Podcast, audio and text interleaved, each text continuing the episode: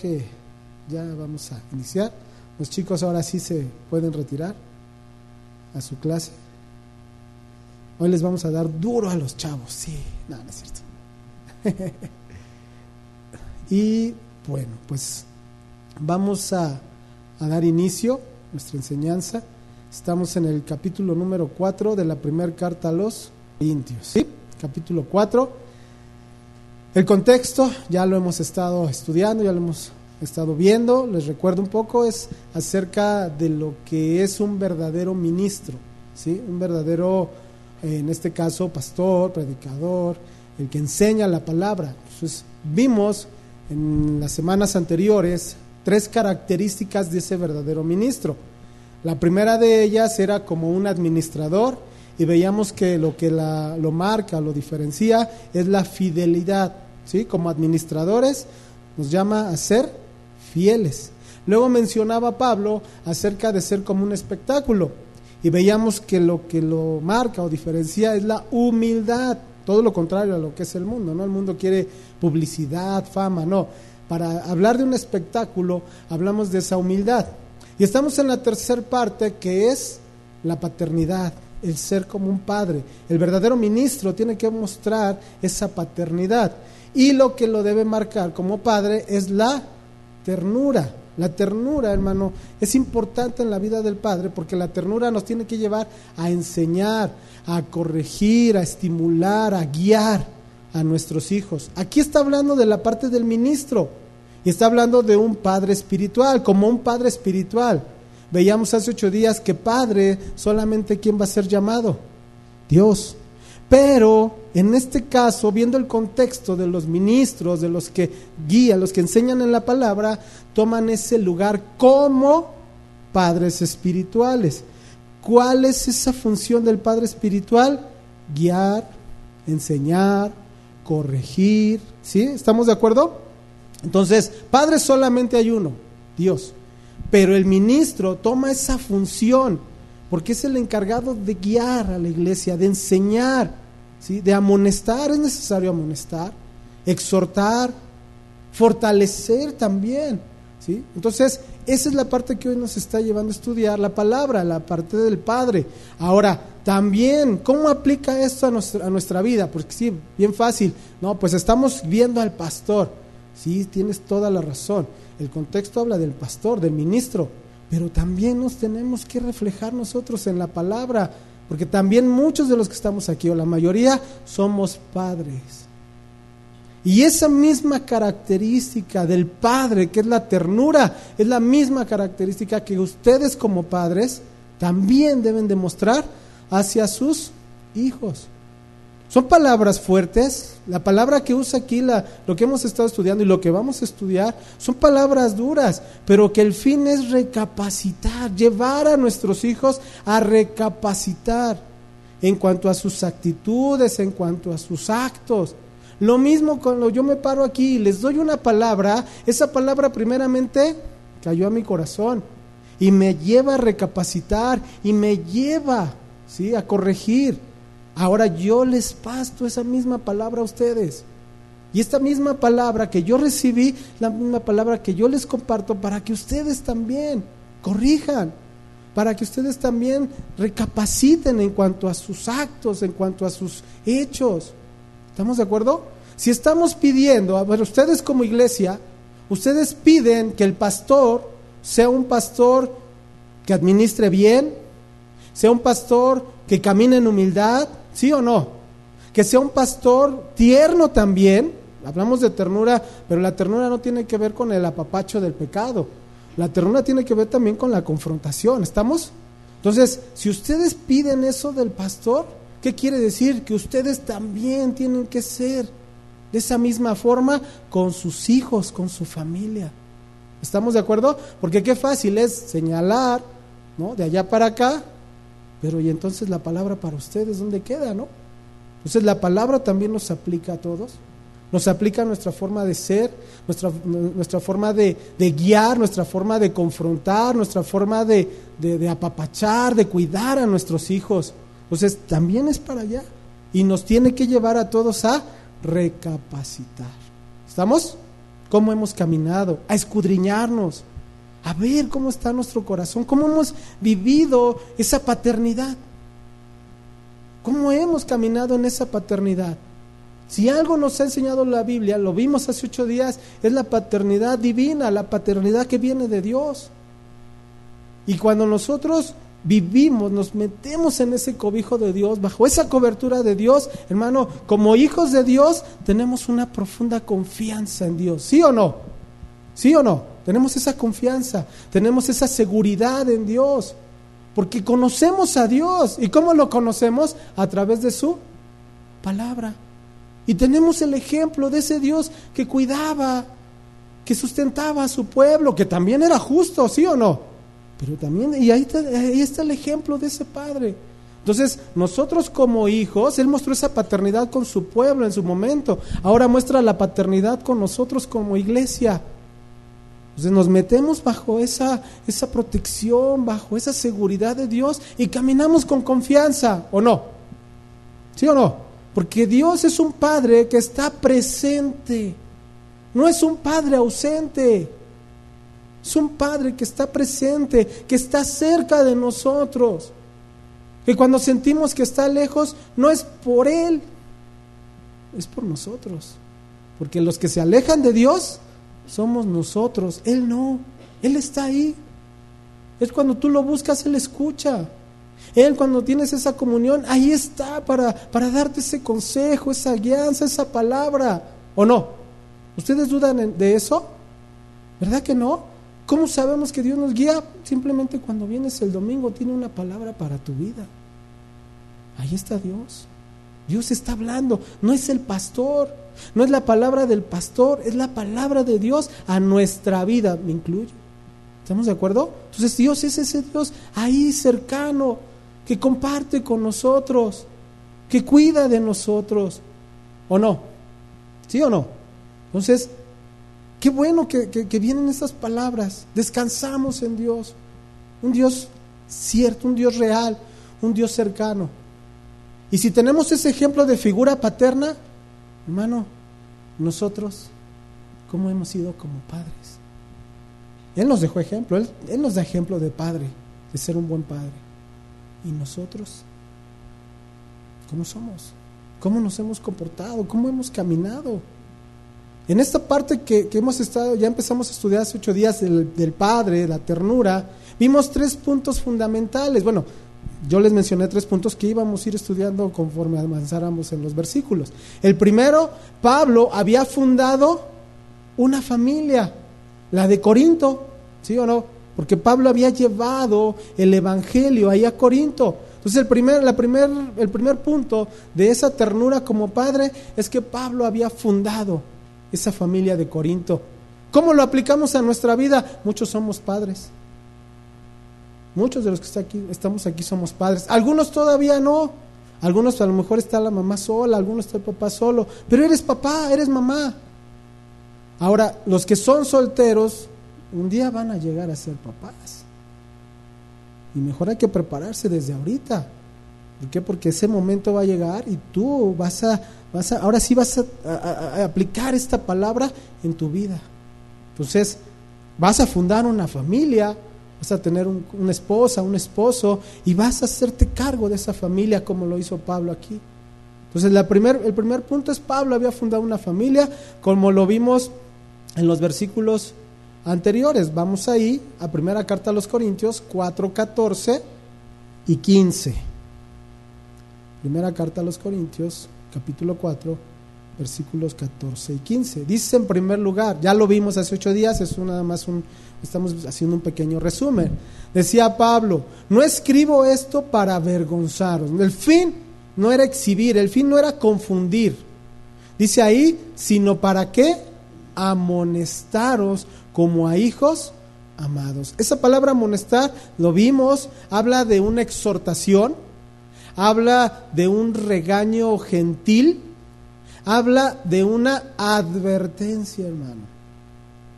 El fin de escribir esta carta a Pablo a la, iglesia de Corinto era advertir, era corregir, era rectificar, hermano, en ese amor, en ese cuidado.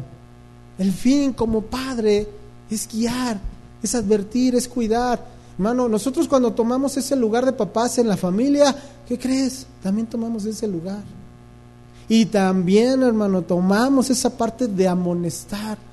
Pero esa amonestación es con, es la exhortación, pero es con ese regaño gentil, con ese amor, el advertir, el advertir a las situaciones que se van a enfrentar nuestros hijos.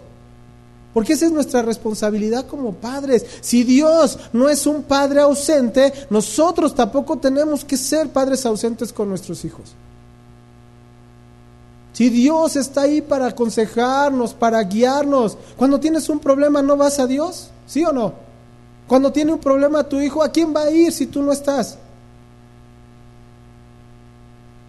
Sí, a Dios, pero la responsabilidad nos la dio a nosotros como padres.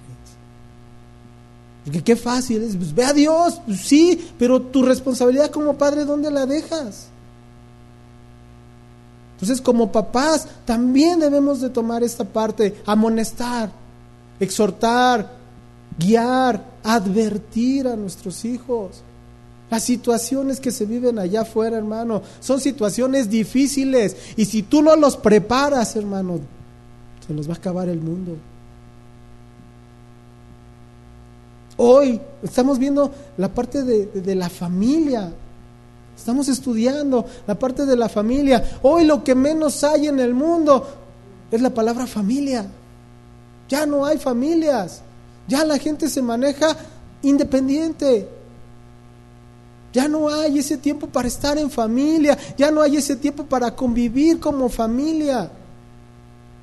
Ya la gente vive con sus propias ocupaciones, los chavos, los, los, niños, ya quieren ser muy independientes.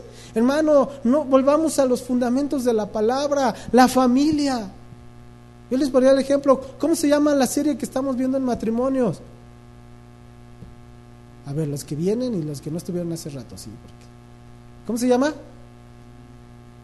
Eso. Una familia como Dios quiere.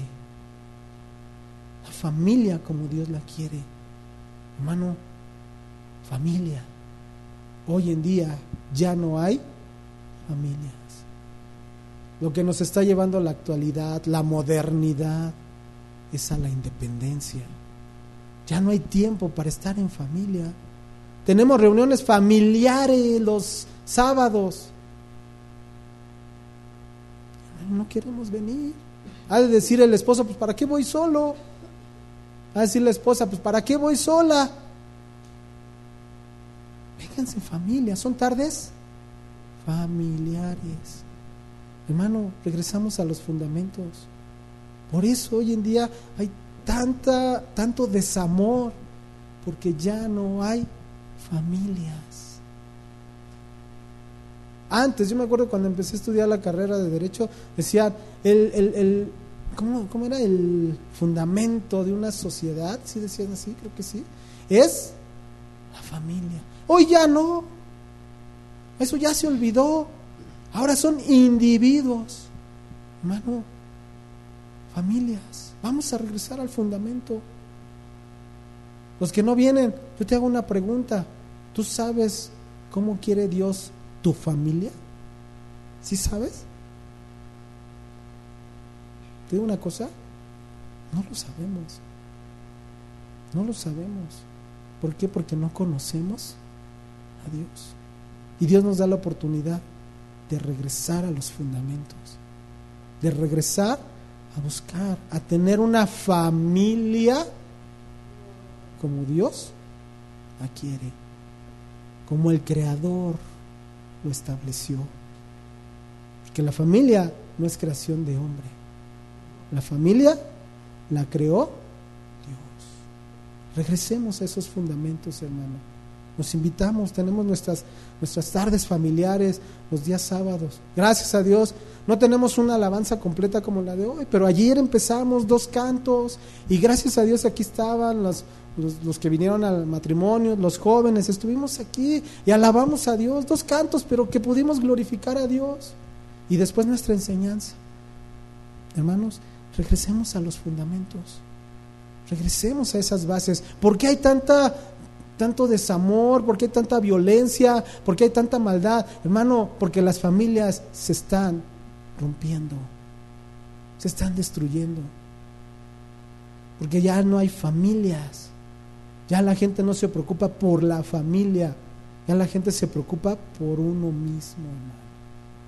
Entonces, la Biblia, en este caso Pablo, nos está regresando esos fundamentos de una familia. Él se considera como padre espiritual. Hablar de un padre es hablar de una familia.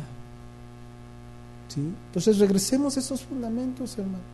Dice el versículo 15, porque aunque tengáis diez mil años en Cristo, no tendréis muchos padres, pues en Cristo Jesús yo os engendré por medio del Evangelio. ¿Qué quiere decir? Que Pablo les llevó el Evangelio, que ellos nacieron de nuevo por el Evangelio de Cristo, que Él solamente fue un instrumento para llevarlo. Él fue, Él recibió de parte de Dios ese llamado para, para llevar el Evangelio. Por eso Él se considera, ojo, como Padre. ¿Sí? Padre solamente Dios. Él asume esa función como padre porque es el que guía, es el que enseña, es el que exhorta, pero porque Dios le dio la autoridad para hacerlo. ¿Estamos bien? ¿Sí? Bueno, ahora pasamos al segundo punto, al segundo punto del Padre. Pablo como ejemplo para la familia. Pablo como ejemplo para la familia. ¿Qué quiere decir la palabra ejemplo o cómo, qué significa el término ejemplo? Este deriva del latín exemplum, que hace referencia a un hecho o una conducta que se toma como modelo a seguir o como modelo para ser evitado. Dos puntos, ¿sí? Hecho o conducta que se toma como modelo a seguir o bien para ser evitado. ¿sí? Entonces, ¿qué quiere decir esto?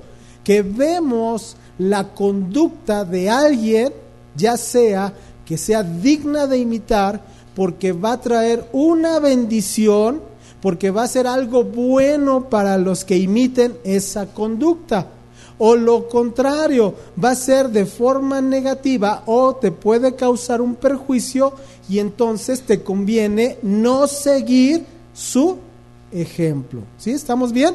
Una conducta que, se, que, puede ser digna de imitar o seguir o de evitar. ¿Estamos de acuerdo?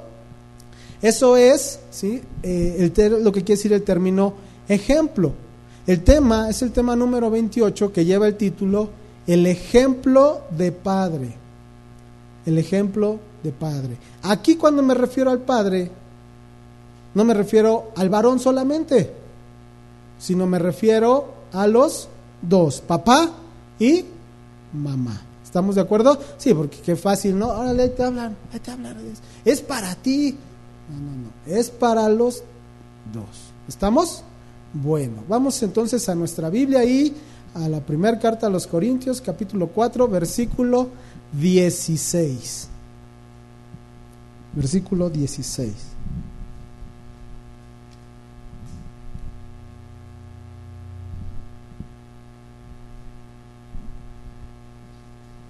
Y dice entonces ahí en el primer versículo, por tanto, dice Pablo, os ruego que me imitéis.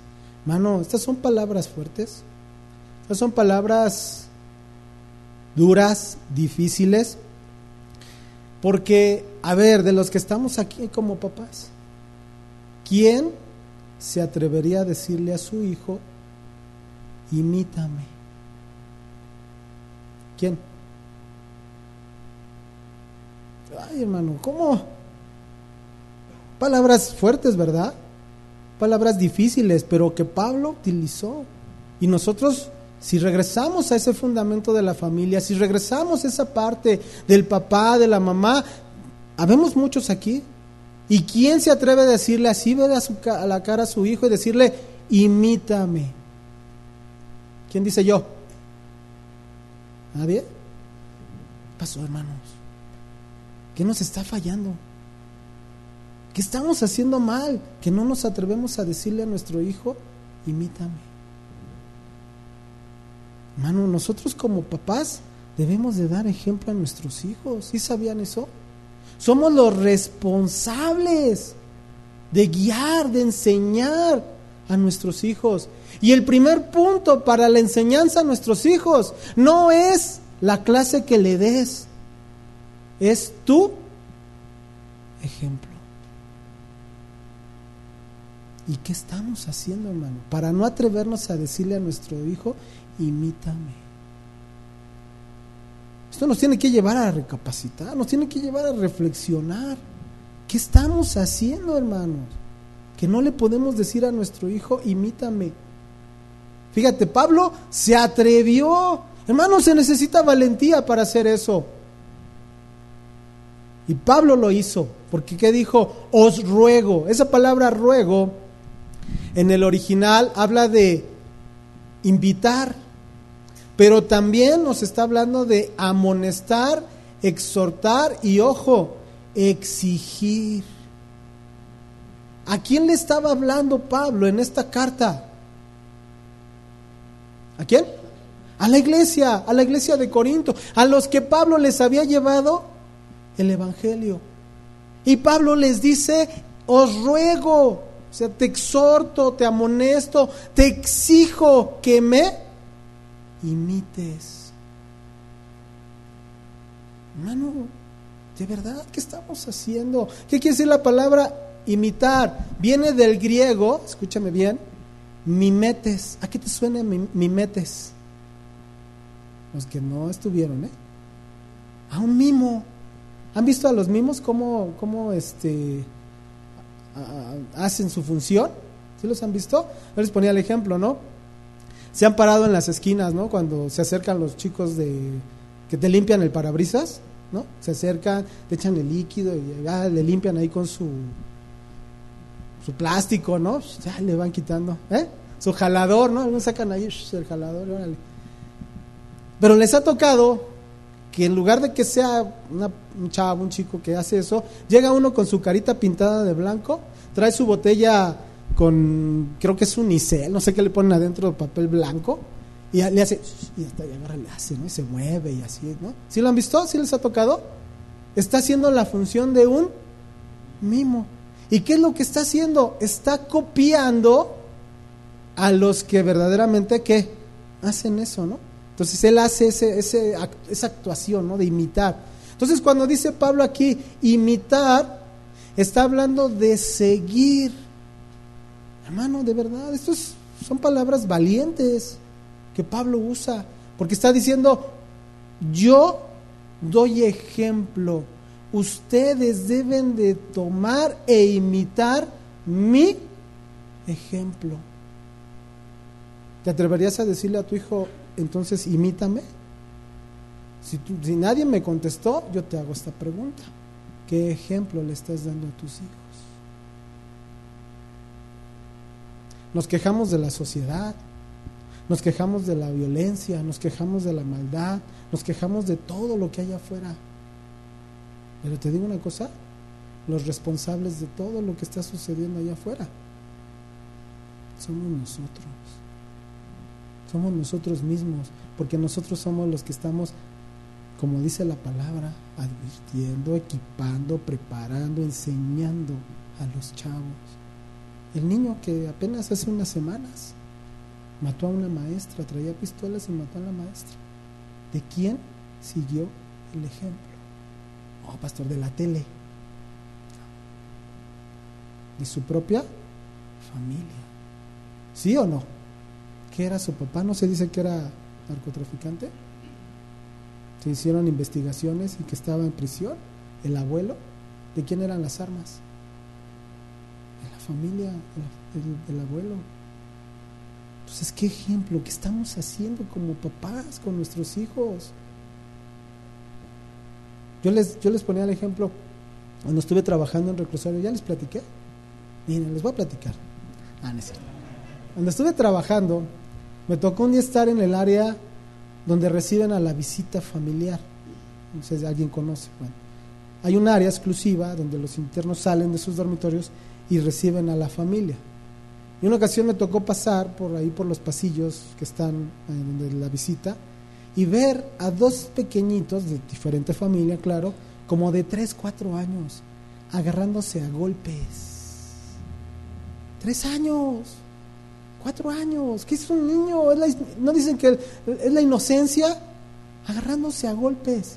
Y los papás, mira, viendo. ¿En qué momento fueron para detener eso? No.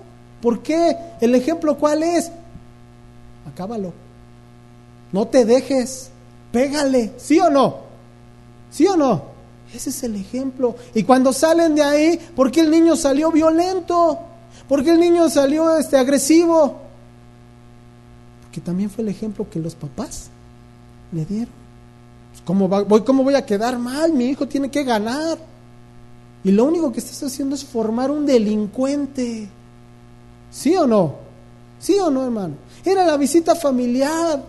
Es el tiempo donde pues estás en prisión, va tu familia a visitarte, pues estás bien, estás en paz, tranquilo. No, adentro mismo, alcohol, droga, sexo. ¿Qué le estás enseñando a los niños? Lo mismo. Pues, ¿Por qué está la sociedad así? Porque ya se rompió ¿sí? el fundamento de la familia. Es lo que hoy se vive, hermano. Ahora, esta parte, ¿cuántas veces no hemos escuchado a los ministros de decir, ah, no me vean a mí, pongan sus ojos en el Señor? ¿Sí o no? Claro, y el ministro está en adulterio, está en, fraude, está en mentiras. Ah, no me vean a mí, vean al Señor. Hermano, también no nos hagamos. Si el ministro está mal, está en pecado, ¿qué haces ahí? ¿Sí o no? Ah, no, no. Es que yo, veo, yo pongo mis ojos en el Señor. Pues sí, si pones los ojos en el Señor, pues tú ni siquiera deberías de aceptar esas actitudes del ministro. Si está en pecado, te a ver, imagínate, te está enseñando en contra del adulterio y el ministro está en adulterio, ¿qué vas a decir? Que me enseñas y ve cómo vive. Hay algunos que dicen, no, pues es que quien no se equivoca, no, no, no, no nos hagamos. Es cierto, ¿quién no peca? No, no, Si está en fraude y está en prisión, discúlpame, no te hagas. No se trata de quién no peca, se trata del ejemplo que te está dando el ministro. Si te enseña a no robar y el ministro está robando, discúlpame, también no nos hagamos. ¿O no? ¿Sí o no? Entonces esa palabra de no me vean a mí, también aquí no cabe. ¿Por qué? Porque Pablo como ministro, ¿qué dijo? Imítenme. ¿Sí o no?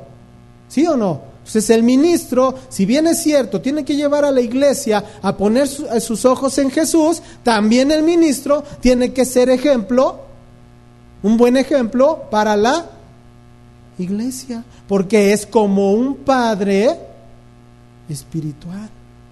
Y como padre espiritual tiene que dar un buen ejemplo. ¿O no? Hermano, la palabra si bien es cierto la enseñamos, el ministro la enseña, tiene que ir acompañada de un buen ejemplo. ¿Y qué crees? Que eso también te aplica a ti como papá. Porque como papá, cuando tú enseñas, tú adviertes, tú guías, tú exhortas, tiene que ir acompañada tu palabra con ejemplo. Entonces, vuelva a la misma pregunta. ¿Quién se atrevería a decirle a su hijo, imítame a mí? Nadie. Bueno, qué bueno que está la palabra, ¿verdad? Que nos va a ayudar a corregir, porque nos va a llevar a enderezar, nos va a llevar a componer, a recapacitar, a escudriñar. ¿Por qué no me atrevo yo a decirle a mi hijo, imítame? ¿Por qué? Ah, bueno, Señor, ayúdame porque de aquí en adelante quiero decirle a mi hijo, imítame. Ahora, ¿de dónde toma Pablo esa valentía para decirle a la iglesia, imítenme? ¿De dónde? Primera carta a los Corintios, capítulo 11, versículo 1. Primera carta a los Corintios 11.1.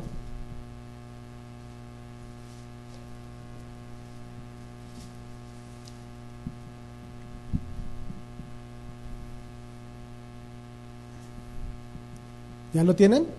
Está ahí muy cerquita, ¿sí? ¿Ya lo tienen? ¿Cómo dice ahí?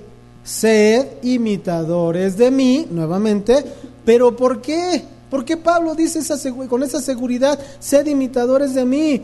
Porque Él es qué? ¿Imitador de quién? De Cristo. Así como yo de Cristo. ¿Qué quiere decir esto, hermano? Que la figura, el modelo de Pablo que él sigue es la de Cristo.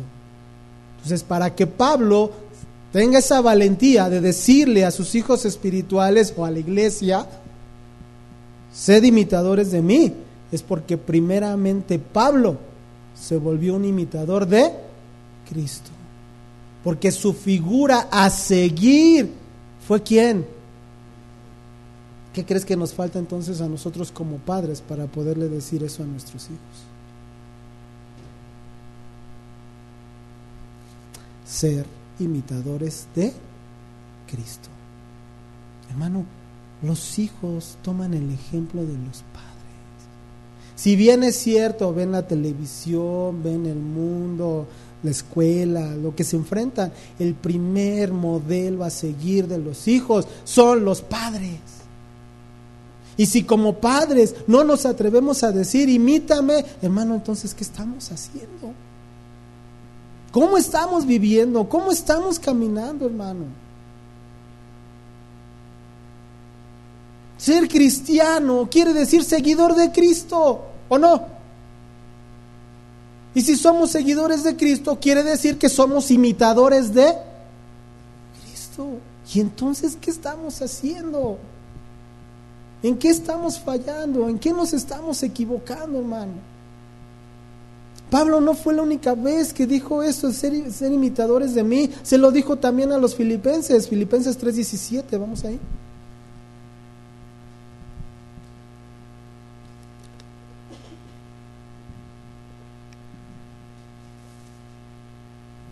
Filipenses 3:17.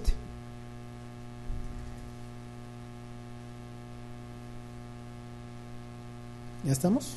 ¿Ya lo tenemos? Ok. Dice ahí, hermanos, sed imitadores de mí. Y mirad a los que así se conducen, según el ejemplo que tenéis en nosotros. ¿Qué quiere decir? Que no era solamente Pablo.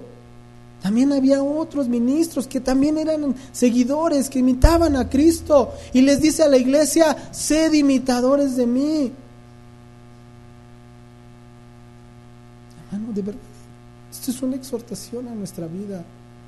Los hijos van a, tienen esa, esa tendencia a imitar a los papás. En lo bueno, ¿y qué crees? También en lo malo. Hay un grupo de investigadores que, buscaron, que, perdón por la palabra y la redundancia, investigaron acerca de los jóvenes. ¿Sí sabías que donde aprenden a beber no es con los amigos, es en el hogar? Día de, mañana, día de mañana o que te encuentres con los papás, ¿no? Que se encuentran a sus hijos. No, es que estás bien borracho. A ver, tú fuiste su principal ejemplo. Antes que los amigos, en casa. La mayoría de los casos en casa. Cuando no es en casa es porque hay padres ausentes. Padres que no toman tiempo para hablar con sus hijos, para estar con sus hijos, para enseñarlos. Si hay padres ausentes, pues el hijo va a buscar en otro lado.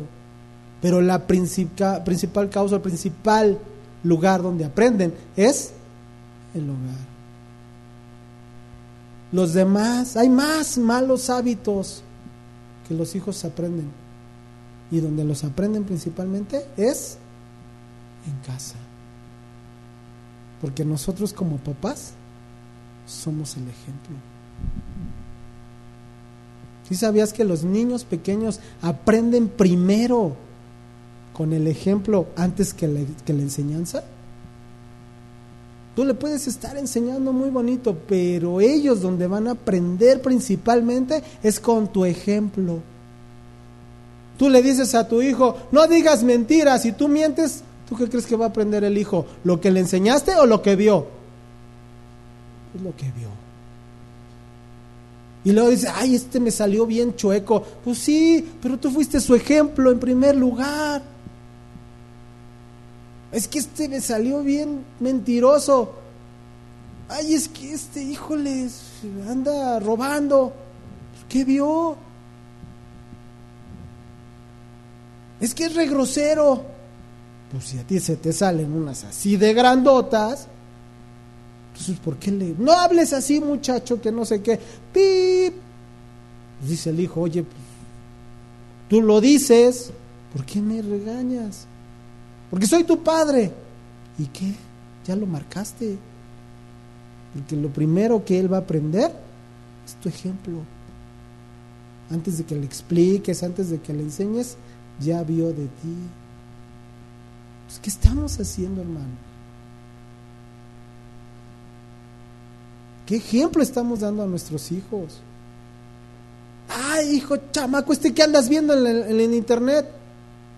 Lo mismo que tú haces como papá. ¿Qué estás viendo, papá? En la tele. No necesitas el internet, en la calle.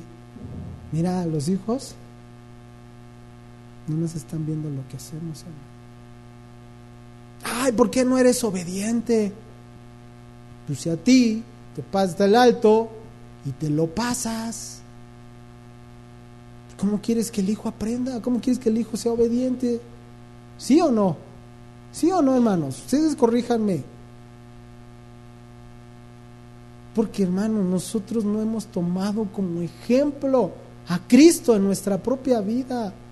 Cristo, nuestro Señor Jesucristo nos dejó ejemplo de amor, de devoción, de sacrificio, de obediencia, de comunión. ¿Sí o no? ¿Sí o no? ¿No fue obediente al Padre? ¿No tenía una comunión constante con el Padre? ¿Sí o no? Él nos dejó ejemplo, pero no lo seguimos como modelo. Nuestro modelo tiene que ser Cristo. Ay, este chamaco no quiere ir a la iglesia. ¿Por qué será? A lo mejor porque tú en casa te quejas también de la iglesia. Ay, es que ya me aburre. Ay, es que me canso. Ay, es que son muchas horas. Pues el hijo escucha. ¿Qué crees que estás sembrando en tu hijo? ¿Sí o no? Ay, es que el pastor me cae gordo. Pues sí, el, tu hijo te escucha, dice, no, es que ese pastor, quién sabe, me cae gordo. Ni siquiera me conoce, ni siquiera toma la enseñanza conmigo. Y ya les caigo gordo. ¿Pero por qué? Porque nos escucharon a nosotros. Ay, es que es bien pesado ir a la iglesia. Si tu hijo lo escuchó, el día de mañana que le digas, vámonos a la iglesia, va a decir, ay, no es que es muy pesado ay, cómo me gustaría descansar de un domingo, no quiero ir. Y el hijo escucha, vámonos hijo a la iglesia, no, es que estoy muy cansado, no quiero ir. Hermano, sigue nuestro ejemplo, sigue nuestro ejemplo. Ah, pero si el ejemplo del hijo es, es que mi papá ora, es que mi papá va con gusto a la iglesia, es que mi papá alaba, glorifica a Dios, ¿qué crees que va a aprender tu hijo? Miren, no fue aquí, fue en otra congregación. Se daba la enseñanza a los de iglesia infantil. Aquí tienen ustedes niños, aguas. Estaban hablando acerca de eh, adulterio. Y saben que un niño alzó la mano y dijo, mi papá tiene otra esposa o tiene otra mujer. los hijos son los primeros que aprenden. Ah, pero el papá estaba en la iglesia, sentado y alabando a Dios. Y en adulterio. Ah, es que mi papá le pega a mi mamá, le pegó ayer. Hermano. Bueno, primo, es hermano. ¿Qué le estás enseñando a tu hijo? Discúlpame. Eso es ser un patán que le pegues a tu esposa. Estás formando en tu hijo un patán. ¿O no? ¿Sí o no? Discúlpenme por la palabra, pero ¿qué estás formando en tu hijo? Y cuando se case le pegue a su esposa, maltrate a sus hijos también. ¿Qué ejemplo le estamos dando? El ejemplo de Cristo, amor, sacrificio, obediencia. Hay congreso, allá en Tláhuac están todos invitados. Ay, no, yo no quiero ir. Ay, no, qué aburrido. Ay, no está re lejos. Y luego el hijo, ay, no, qué aburrido. Ay, no, está muy lejos. Ay, no, no quiero ir. Lo mismo que tú dices, lo mismo que tu hijo va a repetir. Que tú eres primeramente su figura a seguir. ¿Sí o no? Mano, de verdad. ¿Cómo nos comportamos en casa?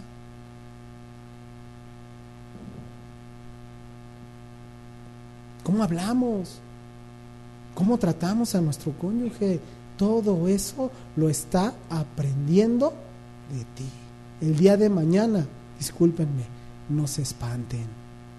No se espanten si sus hijos les gritan, porque fue lo que aprendió de ti. No te espantes si tu hijo te quiere llegar a golpear, porque fue lo que vio de ti. No te espantes si tu hijo te dice que te va a abandonar y te va a echar a un asilo, porque eso lo aprendió de ti. Hermano, de verdad, nuestros hijos dependen de nosotros para la vida que van a llevar. ¿Y qué estamos haciendo? ¿Nos estamos cuidando? ¿Los estamos guiando? ¿Los estamos enseñando? ¿O los estamos deformando en lugar de formando? Los niños reflejan la, imagen, imagen de sus padres física y espiritualmente. Si el hijo no quiere saber de Dios, es porque tú, a pesar de que estés aquí, hermano, tu actitud no ha sido correcta acerca de Dios. O a lo mejor ya estás corrigiendo. Qué bueno. Ahora hay que enseñarles. Que arrepentirnos, hermano. Que el Hijo vea nuestro arrepentimiento. Ya nos equivocamos, ya deformamos. Ahora hay que pedir perdón a Dios. Hay que pedirle perdón a nuestros hijos. Y entonces empezar a corregir. ¿Se vale que el papá pida perdón? Se vale. Que nos equivocamos. Y el que pidas perdón no te quita tu autoridad. Es más, la firma. Y si tú vas con tu hijo y le dices, perdóname porque me equivoqué hasta este día, cómo me he comportado, cómo te he guiado, cómo te he enseñado, de aquí en adelante corrijo. Perdóname, te pido perdón. Pero de aquí en adelante corrijo y de aquí en adelante las cosas cambian. Porque ahora mi ejemplo es Cristo. Se vale, se puede, hermano. Y entonces sí podamos decirle a nuestros hijos, imítame a mí. Versículo 17. Primera carta a los Corintios 4, 17.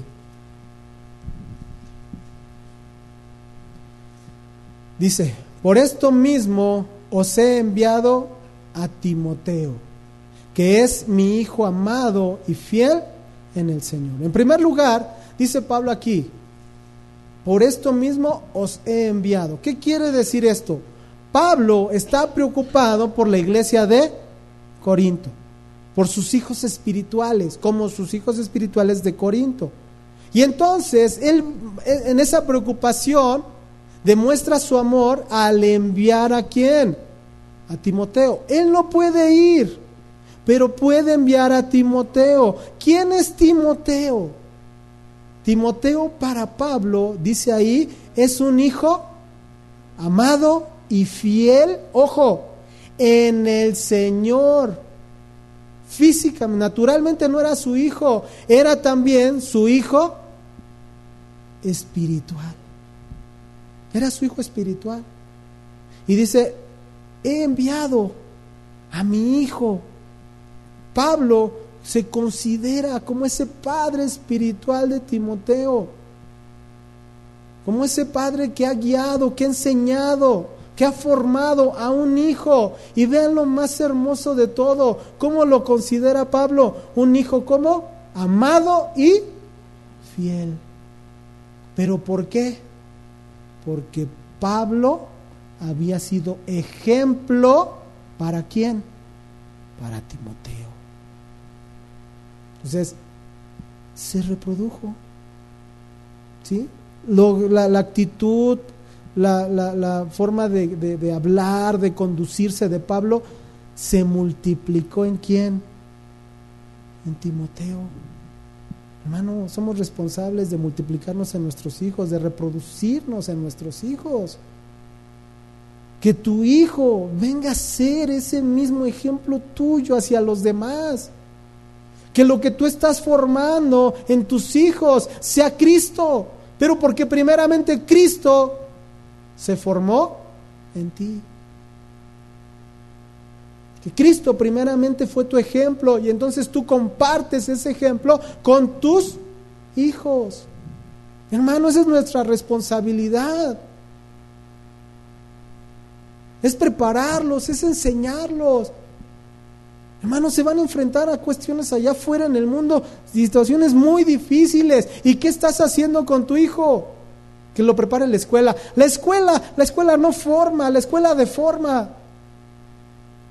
La formación, los valores, los va a tomar en casa, no en la escuela, no en la calle.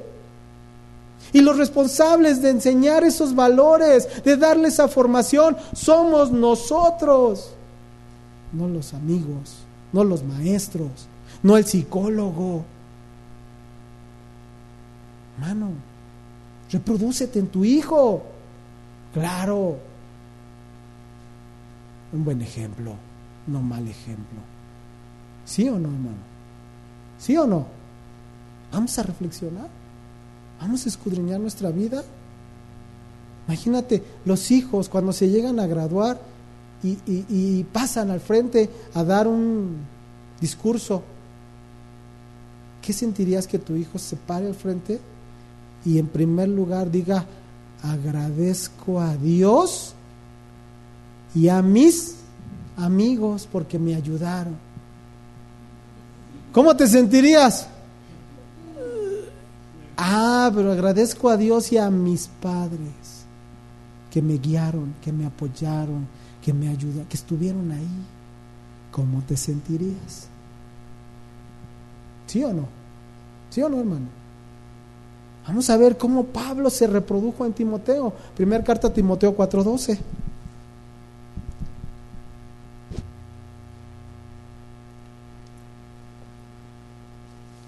Primera carta a Timoteo, capítulo 4, versículo 12 la carta que escribió Pablo a Timoteo, su hijo espiritual.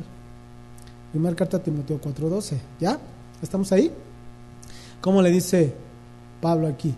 Ninguno tenga en poco tu juventud, sino sé que ejemplo de los creyentes, ojo, en palabra, conducta, amor, espíritu, fe y pureza. Es ese ejemplo. Esa palabra ejemplo quiere decir un estilo, semejanza, pero también nos habla de un modelo. Sé un modelo para quienes. ¿Qué dice? Para los creyentes. ¿Sí o no dice ahí?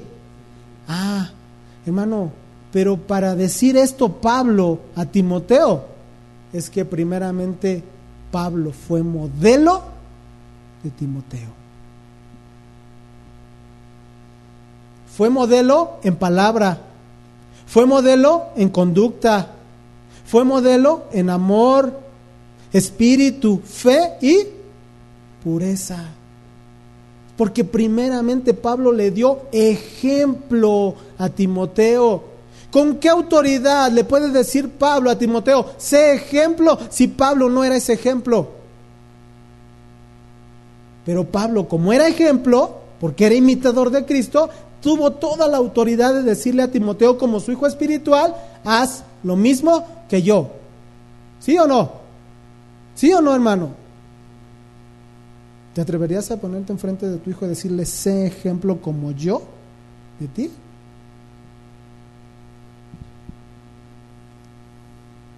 ¿Verdad que no?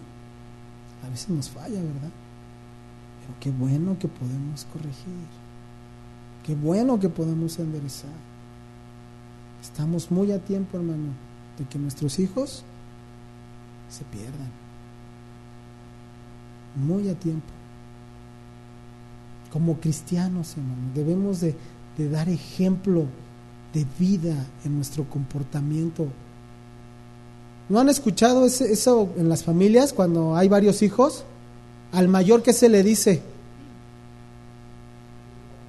sé ejemplo para tus hermanos. Ay, qué fácil, lávate las manos, dáselo a tu hijo. Cuando la responsabilidad de ser ejemplo no es de tu hermano, es del papá. Mira, tu, tu, hermano te está viendo, mira, ¿qué ejemplo le estás dando? Ay, qué fácil, ¿no? Échale la carga al hijo. No, no es el hijo el que tiene que dar el ejemplo, no es el hermano mayor. Eres tú como papá. No se lo diste al mayor. Se lo quieres, quieres que el hijo también, el, menor lo tome. Estás mal.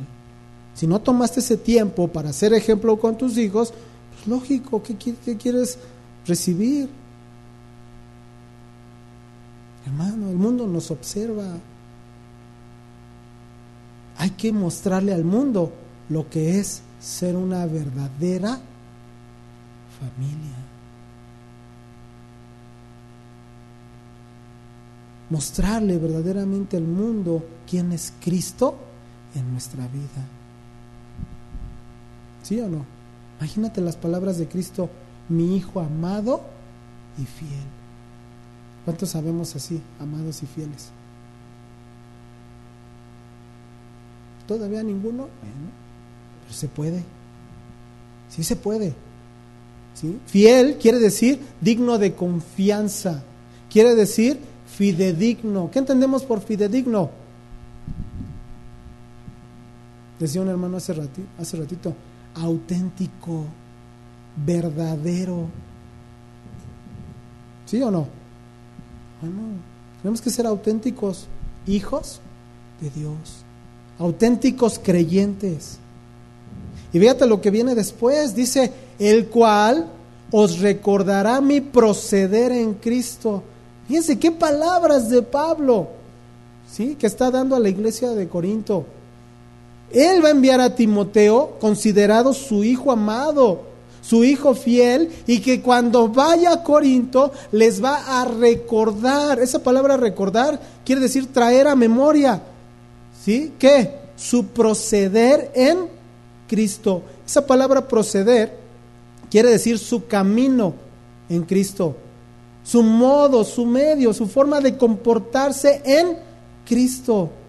¿Dónde está lo importante de esto, hermano? Pablo, cuando fue a Corinto, no hay en la Biblia un testimonio que diga que Timoteo fue con él. Cuando llevó Pablo la palabra, no dice la Biblia que fue, con, fue Timoteo con él. A Timoteo lo envió después. ¿Qué seguridad tenía Pablo en Timoteo? Que sabía que cuando fuera Timoteo ahí, iba a dar un buen testimonio de Pablo. ¿Por qué? Porque conocía a Pablo. Porque tenía el ejemplo de Pablo porque Timoteo conoció el ejemplo que le dio Pablo en su andar. Entonces, cuando Timoteo iba a ir a Corinto, él iba a dar un buen testimonio. ¿Por qué? Porque conocía quién era Pablo. No le andaba tapando sus pecados. No le andaba apapachando el pecado. Dio un buen testimonio de Pablo. ¿Por qué? Porque Timoteo era ese hijo espiritual, donde Pablo se reprodujo. Y entonces Pablo confiaba plenamente en Timoteo. ¿Para qué? Para llevar la palabra. Pablo dio ejemplo de enseñanza, de formación, de edificación, de oración ahí en Corinto. Timoteo simplemente iba a reafirmar lo que Pablo había hecho. Pablo fue un buen maestro. Pablo fue un buen instructor. Y te voy a decir algo, fíjate hasta qué punto es esto tan importante en la vida de los papás como ese maestro, como ese instructor. Un buen maestro, un buen instructor se va a reproducir en el alumno, en el hijo. ¿Estamos bien? ¿Sí o no? Fíjense lo que leímos hace rato en, la carta a Timoteo, al principio, que dice, ninguno tenga en poco tu juventud. Un buen maestro, un buen instructor va a llevar a que un niño madure. Timoteo era joven, pero ¿hasta qué punto Pablo enseñó a Timoteo? Que Pablo lo consideraba un joven maduro. No tengan en poco tu juventud. ¿Por qué? Segunda carta a Timoteo 3:10. Segunda carta a Timoteo, capítulo 3, versículo 10.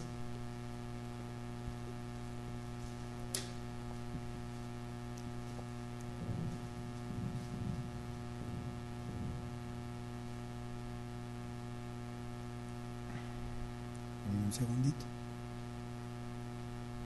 Dice, Fíjense lo que las palabras de Pablo. Pero tú has seguido mi doctrina, conducta, propósito, fe, longanimidad, amor, paciencia, persecuciones, padecimientos. O sea, ¿qué quiere decir esto?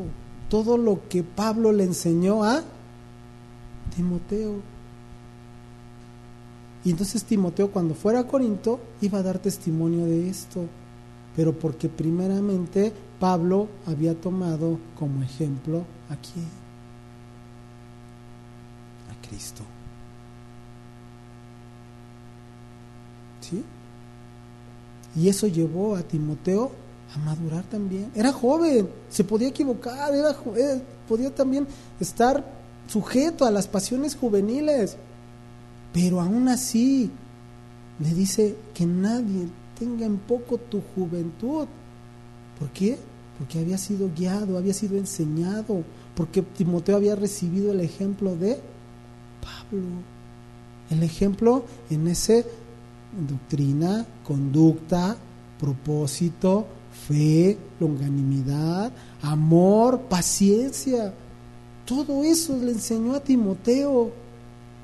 Y Timoteo podía ir y recordar, enseñar cómo Pablo ¿sí? actúa ahí en Corinto. Dice al final del versículo, de la manera que enseño en todas partes y en todas las iglesias. ¿Qué quiere decir aquí la manera en que enseño? Habla tanto de la doctrina, pero también habla del comportamiento de Pablo, hermano el mensaje que llevaba Pablo a cualquier lugar a donde iba. Era el mismo mensaje, era, era el mismo comportamiento, hermano, el ser imitador de Cristo. Mira, segunda carta Tesalonicenses 2.15.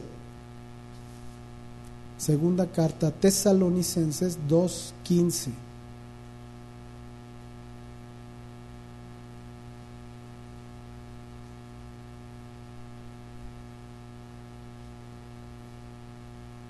¿Ya lo tienen?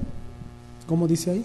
Así que, hermanos, estad firmes y retener la, la doctrina que habéis aprendido, sea por palabra o por carta nuestra. Era tesalonicenses. Y era la misma doctrina, la misma enseñanza de Corinto, de Filipenses, de Romanos. Era la misma. Entonces por eso le dice, él les va a dar ese testimonio.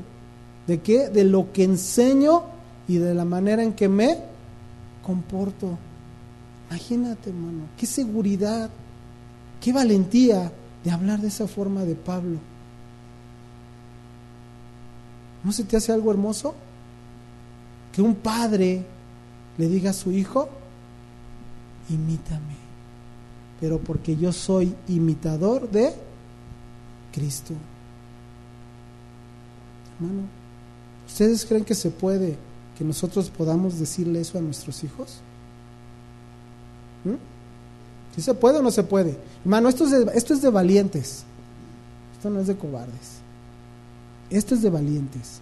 Esto es para que el día de mañana tú te pares frente a tu hijo y le digas, imítame. Pero porque primeramente el ejemplo que tú le estás dando a tu hijo es el mismo ejemplo que tú sigues de Cristo. ¿Te atreverías, hermano? ¿Mm? Esto es, esto es un, uh, un, desafío. Y un desafío que no les estoy haciendo yo. Este desafío no viene de mí. Este desafío viene de Dios. Si entiendes que la palabra que te estoy dando viene de Dios. Ah, ¿no me crees? Mateo 5:16. Mateo 5, 16.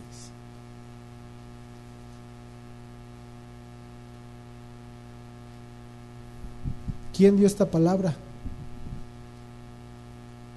¿Mm? ¿Quién habló en esta palabra? Cristo dice, así alumbre vuestra luz delante de los hombres, para que vean vuestras buenas obras y glorifiquen a vuestro Padre que está en los cielos. Este es un desafío, hermano, que hace Dios a nuestra vida. Alumbre, que alumbre tu luz delante de los hombres y ellos vean que las buenas obras y glorifiquen a quién? A Dios. Hermano, ¿cómo crees que la gente va a venir a Cristo? ¿Cómo crees que la gente va a buscar de Dios? Por tu ejemplo. Puedes llevarle una excelente palabra, pero si ven que tu ejemplo no es el correcto, hermano, ¿qué te van a decir? Ah, estás bien mal, estás bien loco. Ah, sí, sí, ah, sí. Tu propia familia, tu propio hijo. ¿Cómo quieres que siga tu ejemplo si ve tus obras, tus actos? ¿Cómo quieres que tu hijo siga a Cristo? ¿Cómo quieres que tu hijo voltee a Dios si te ve a ti en primer lugar? Y lo único que ves todo lo contrario. Es un desafío, hermano. Que la gente vea tus buenas obras y glorifiquen a quién? A Dios. Y la gente pueda venir a Dios. El desafío es grande, el desafío es fuerte. Pero yo sé que sí podemos, hermano. Yo sé que sí podemos. ¿Por qué? Porque nosotros en nuestras fuerzas lo vamos a hacer. No. Porque tenemos al Espíritu Santo de Dios que nos va a capacitar, que nos va a ayudar para que podamos dar ese ejemplo, para que nuestros actos, para que vean, vean los demás nuestras buenas obras. Hermano, una parte importante del ejemplo es con qué personas te rodeas. Si tú le das mayor importancia a estar con los cuates, a estar con los, con los amigos inconversos, discúlpame, te vas a hacer igual que ellos. No es que les voy a compartir del Evangelio, no les vas a compartir. Tú te vas a volver como ellos. Ah, pero si tu familia son los de la iglesia, son los que buscan a Cristo, son los que te enseñan, son los que también juntos caminamos este camino, va a ser diferente. Vamos a formar familias bien establecidas, familias fuertes, familias que, que busquen verdaderamente a Dios. ¿De quién te estás rodeando, hermano? La Biblia nos dice, no imites lo malo, sino lo bueno. Hermano, ¿qué vamos a hacer? ¿Nos vamos a seguir ensuciando con el mundo? ¿O vamos a buscar a los que también caminan este camino que no es fácil, pero que de verdad vamos a glorificar a Dios? Vamos a alabar a Dios con nuestros actos y vamos a ser un ejemplo de familias firmes, familias diferentes a lo que se vive allá afuera. Regresemos a los fundamentos. Que tu hijo vea con alegría que vas a la iglesia, porque eso se lo vas a transmitir a tus hijos. Que tu hijo vea que tienes ese deseo de buscar a Dios, porque eso se lo vas a transmitir a, a tus hijos. Pero si te hace, se te hace pesado, se te hace una carga, es que está muy lejos, es que es difícil, hermano, ¿qué estás transmitiendo? La actitud tiene mucho que ver, hermano. La coherencia entre lo que hablas y lo que haces. Hermano, tu hijo te admira. Tú eres su principal héroe desde chiquitos. Tú eres el principal héroe de tu hijo. ¿Qué estás formando en él? ¿Qué estás haciendo con tu hijo? ¿Cómo lo estás preparando para lo que se va a enfrentar allá afuera?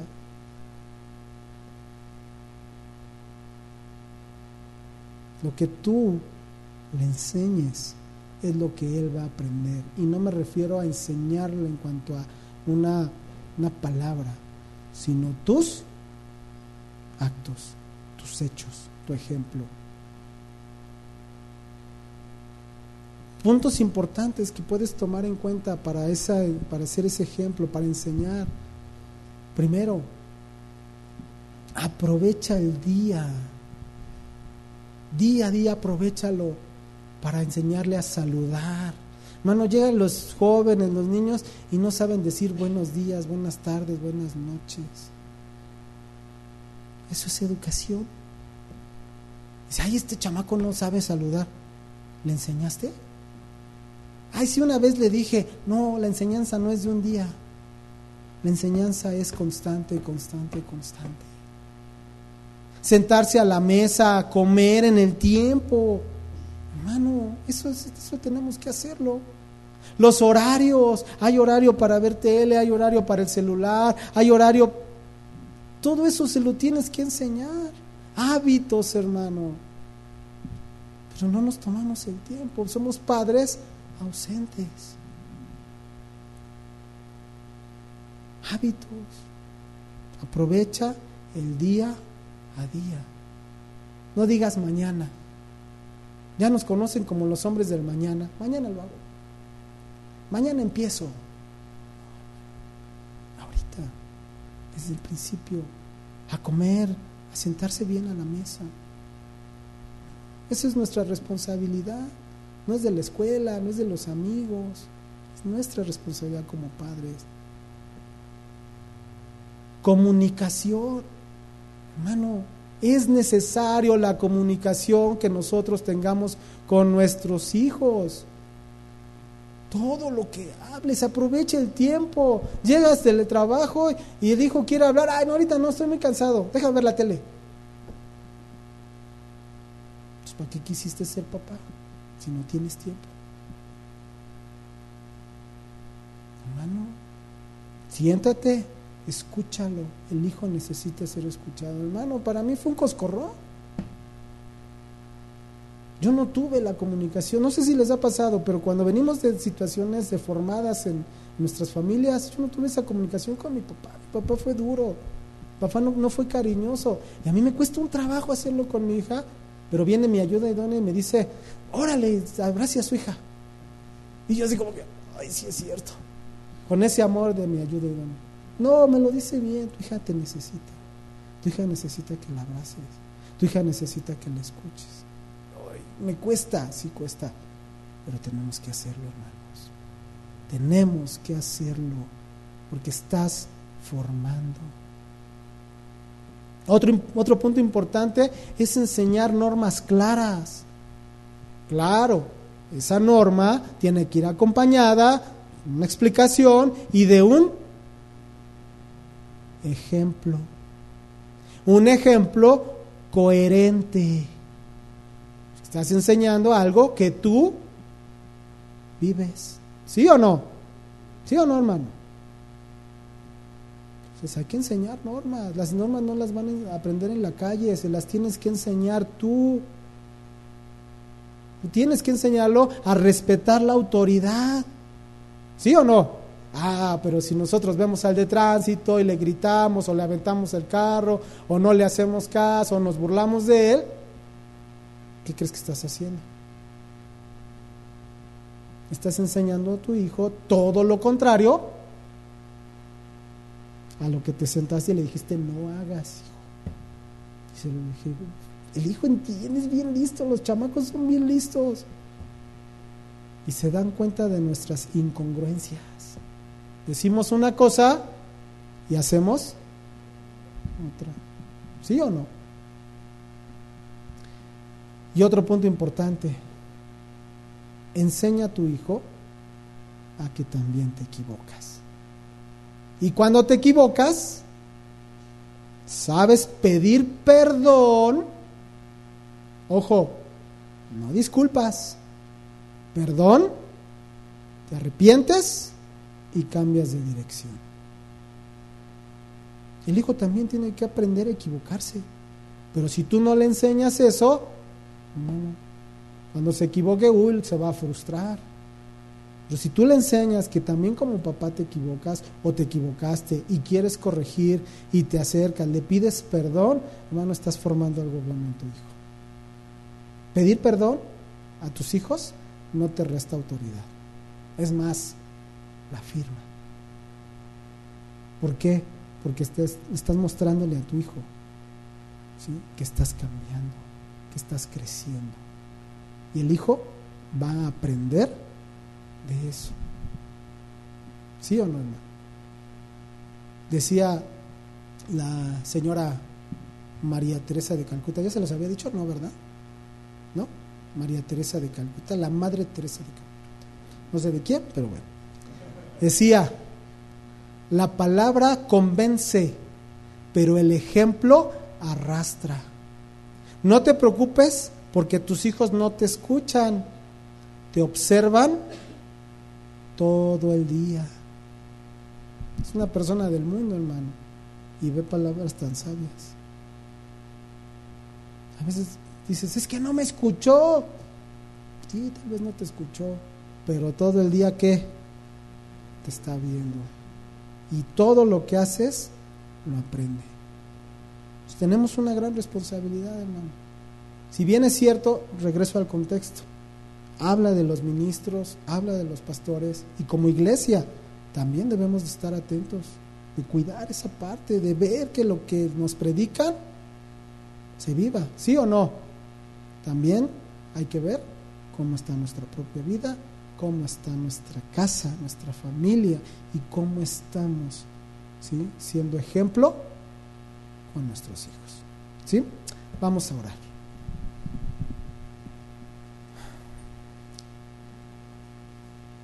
Bendito Señor, bendito Dios.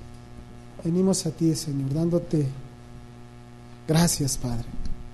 Gracias porque, Señor, nos diste la oportunidad este día de estar aquí, de poder recibir tu palabra, Señor, de poder tener este tiempo, Señor, de comunión, de unidad, Señor, con, otros hermanos que también caminan y viven en esta misma fe, en estas mismas luchas también que tenemos como, como padres, como familias. Gracias, Señor, por regresarnos a los fundamentos, Señor, de lo que es una familia. Porque hoy en día lo que menos se vive es ser una familia. Ya los, chavos quieren ser independientes, ya los chavos quieren vivir aparte. Cuando, Padre, tú desde un principio lo que estableciste, lo que formaste fueron familias.